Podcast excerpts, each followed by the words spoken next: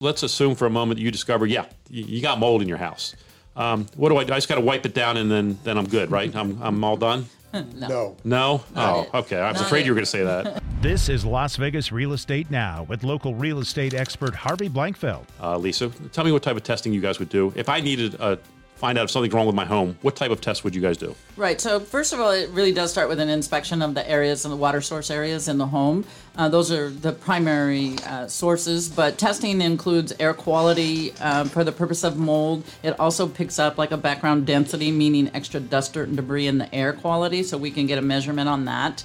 Uh, we do in-wall cavity for those areas that are suspect and we're not quite sure what's going on behind the wall, and then we do a direct contact, meaning a swab um, of what we visually see.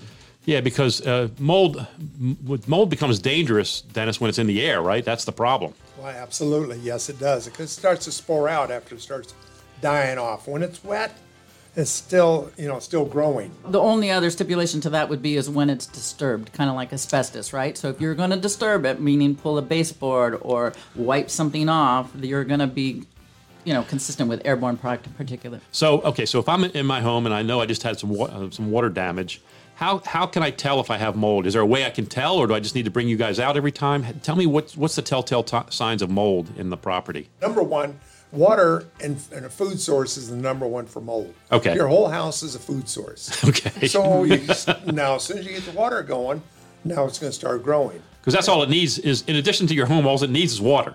Exactly. 48 hours is all it takes for it to start growing. Wow. Okay. Yeah. yeah. So what you want to do is be able to see underneath their sinks. The biggest thing is, you know, underneath the sinks and the hot water.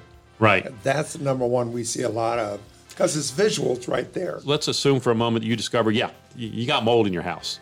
Um, what do I do? I just got to wipe it down and then then I'm good, right? I'm, I'm all done. No. No. oh, it. okay. I was Not afraid it. you were going to say that. So ideally, if we're identifying that there is a mold problem, we're going to recommend the remediation. Okay. And remediation really needs to happen under containment. Um, there are a lot of restoration remediation companies out there. They don't all follow the same protocol.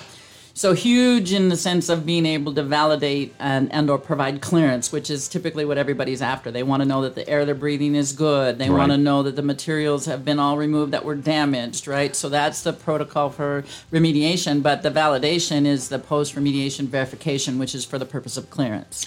right. So after they, after they've done their work, you guys come back. Absolutely. Yes. Yeah. You've been listening to Las Vegas Real Estate Now. If you ever have a question about real estate or any of the other topics we cover, just call me off air or text me at 702 203 1165. You can also check us out on the web at lvrealestateradio.com or on our handle on social media at lvrealestateradio.